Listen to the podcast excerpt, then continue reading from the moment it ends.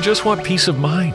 Is that too much to ask? That's that's all I want, just peace of mind. Have you ever thought that? Have you ever said it out loud, longed for it? I found myself saying that every now and then. I did it a lot during my 10 years of clinical depression.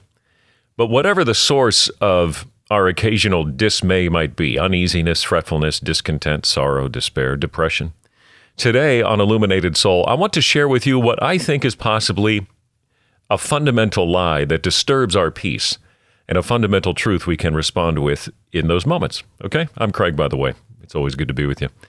So you have Jesus telling his disciples, in John 14, 27, Peace I leave with you, my peace I give to you, not as the world gives do I give to you. Let not your hearts be troubled, neither let them be afraid. When Jesus said, My peace I leave with you, my peace I give to you, it was in the context of him telling his disciples that he was going away, that he would soon be leaving. And in verse 18 of John 14, Jesus said something that I find really interesting. He said, I will not leave you as orphans. That's an interesting statement.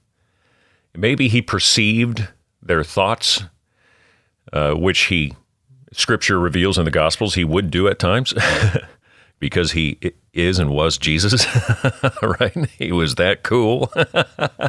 or maybe on a practical level, he just saw the disturbed looks on the faces of his disciples when they were hearing all that Jesus was going to face and that he was going to be leaving. Looks of confusion and concern, facial expressions that communicated fear of abandonment, vulnerability, insecurity. But there was something there where Jesus was compelled to tell them, I will not leave you as orphans. So here's a thought I want to share with you. I think when Jesus said that to his disciples, maybe, just maybe, one of the things he was doing was addressing a fundamental lie that presents itself to us in the midst of those moments that disturb our peace. You want to know what I think it is? I think the fundamental lie is this God has left me. The fundamental lie that God is not with me, God is leaving me, God wants to leave me alone. It's all on me to figure this out. If I'm honest, in my peace disturbed moments, like the one I, I had this morning, I'm recalling, I can feel left alone. I'm just going to be honest with you. I can feel left alone. And in that feeling of abandonment, of being orphaned, so to speak, I have no peace. Test that out for yourself. It's an exercise of self awareness, you know, in whatever current situation you are facing where it seems to you that your peace has been disturbed or altogether stolen. Take a moment, examine your heart, and honestly look within and ask yourself is what I'm feeling right now this idea that God has left me? Do I feel He is not with me right now? My peace I leave with you, my peace I give you, not as the world gives, said Jesus. But if I'm real in those crazy peace stealing moments, I sometimes become forgetful. We become forgetful. It's the human default, forgetful that we already have what we want peace. Imagine that. We already have it. For peace is a person named Jesus. You and I have his very spirit, the spirit of peace. He said, It's better that I go away so that the Holy Spirit, the comforter, can come. So when he when he left, he he still left us with his presence. That's how awesome he is, right? That's amazing. I mean, the very spirit of the resurrected one told his disciples and you and me, Behold, I am with you always to the end of the age as he was ascending. That's interesting.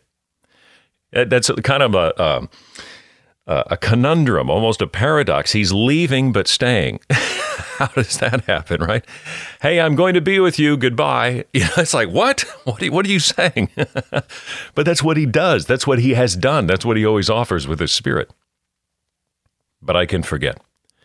I can forget that I am not of this world, and neither is my peace. And in that stupor, my desperate reach be- begins for the peace the world gives. And, the peace the world gives is by way of some sense of achievement, accomplishment, acquisition, or some simple activity to make me feel alive and peaceful or numb and peaceful. Oh, I like that. That I just noticed those are a bunch of A's. achievement, accomplishment, acquisition, activity. well, cool. But that false peace is a lonely, momentary sensation of peace. You know this, right? Because the peace the world offers is self centered, self serving, self acquired, self manufactured. It's all on you, it's all on me to attain. This can even happen with spiritual disciplines. I'm sure you're familiar with Isaiah 26 3. Speaking of God, you keep him in perfect peace whose mind is stayed on you because he trusts in you. Right on. That's true. Maybe you're not like me, but I used to take that to mean I've got to keep my mind on God. It must stay on him. I would actually be anxious and even worried about keeping my mind on God. Does that make sense? My peace would be disrupted in my self effort to stay my mind on God so that I could be kept in perfect peace. But I forgot the because part of that scripture. Why is the one whose mind is stayed on God kept in perfect peace? Or we could even ask, how? Maybe the answer is trust, because he or she trusts in God. Remember, it reads from Isaiah You keep him in perfect peace, whose mind is stayed on you, because he trusts you. So, what I'm getting at is the big idea here about peace of mind is this the one who trusts in God is the one whose mind is stayed upon him, and therefore at peace. Trust is the adhesive that attaches your mind to the peace Jesus has already given you. Peace and trust are mutually attractive.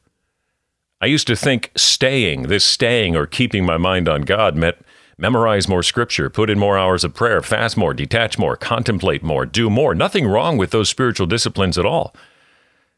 But I lacked one thing in exercising those disciplines it was trust. I wasn't trusting God, I was trusting myself and my own effort to attain the peace instead of trust the one who is my peace.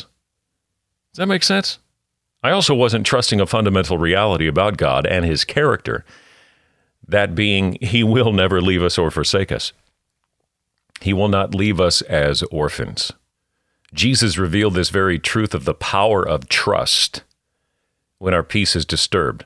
You know, you have Jesus speaking to his troubled disciples, trying to comfort them after he had told them about his approaching betrayal, crucifixion, Peter's denial. I mean, what what did that feel like at the dinner table at the last supper and Jesus is unfolding all that's about to take place? You know that discussion disturbed their peace.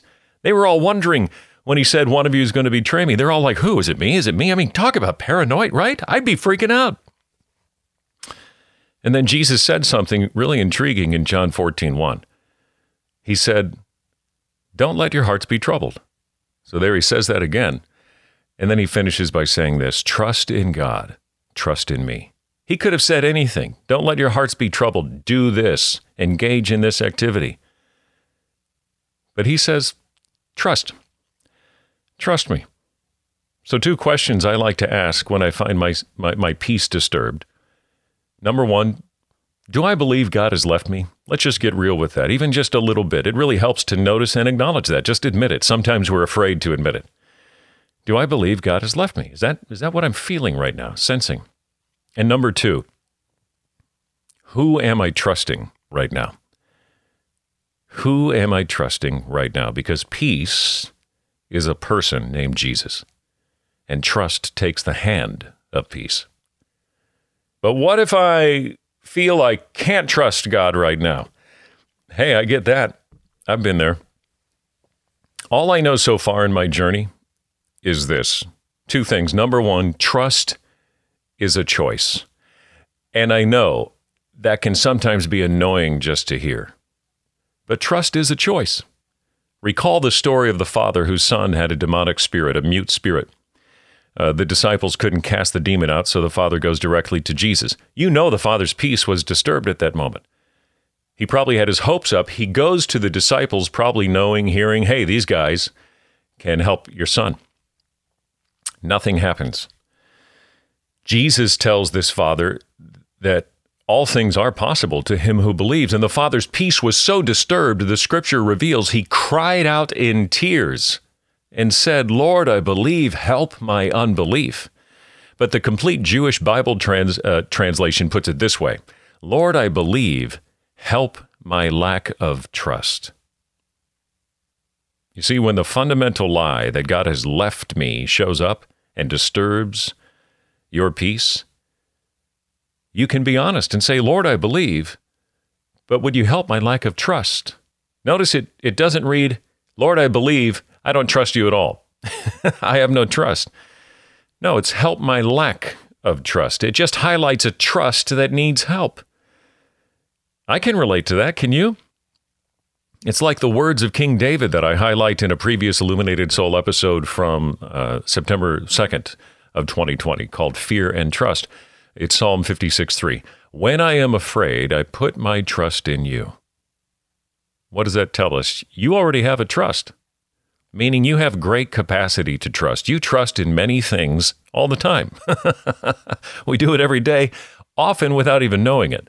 The question is, where will you put that trust when that fundamental lie that disturbs your peace encroaches upon you? You can put it in Jesus. I believe it's at that moment you and I can say, I put trust in you, Jesus, and the reality that you will never leave me. You just can't. So that's number one. Trust is a choice. Number two, trusting in Jesus. Now, this might sound different. number two, trusting in Jesus is God's idea. Does that make sense? My advice is when your peace is disturbed and it's hard to trust Jesus and you're believing that He has left you, just ask Him for the grace to trust. I can't tell you how many times I've prayed in some form or fashion, Jesus, I, I don't trust you right now. We get to be real with He already knows, right? so just admit it. I think He wants us to admit it. He says, Hey, Craig, will you admit what I already know about you? this, why are we pretending? right? Elephant in the room. that classic scenario. So, in some form or fashion, I'm just, Jesus, I don't trust you right now. I really want to. You said, My spirit is willing, flesh is weak. Please help me to trust you as you designed me to trust you by your spirit. Just help me to trust you. So, I know that's uh, uh, just my idea of, of what happens when our peace is disturbed. I'm wondering if a fundamental lie that feeds that is God has left me. No wonder Jesus uh, encouraged his disciples when he was saying, I'm going to be leaving. He said, Listen, I'm not going to leave you as orphans. That was important for Jesus to tell them. Why was that important? He could see that their peace was becoming disturbed. And he had to highlight even more no, no, no. I'm not going to abandon you. I will always be with you. And I'll finish with this. Uh, uh, we'll, we'll pray a scripture from from uh, 1 Thessalonians 5:24, the amplified translation. Paul writes, "Faithful and absolutely trustworthy is he who is calling you to himself for your salvation, and he will do it. He will fulfill his call by making you holy, guarding you, watching over you, and protecting you as his own. You are his, and he has never, nor will ever, leave you alone. Amen. Hey, thank you so much again for letting me hang out with you. Make sure you download the uh, new and free Access More app if you haven't, and let others know about it, about this podcast. You can catch up on all the episodes and uh, all the other incredible faith based uh, podcasts, courtesy of AccessMore.com.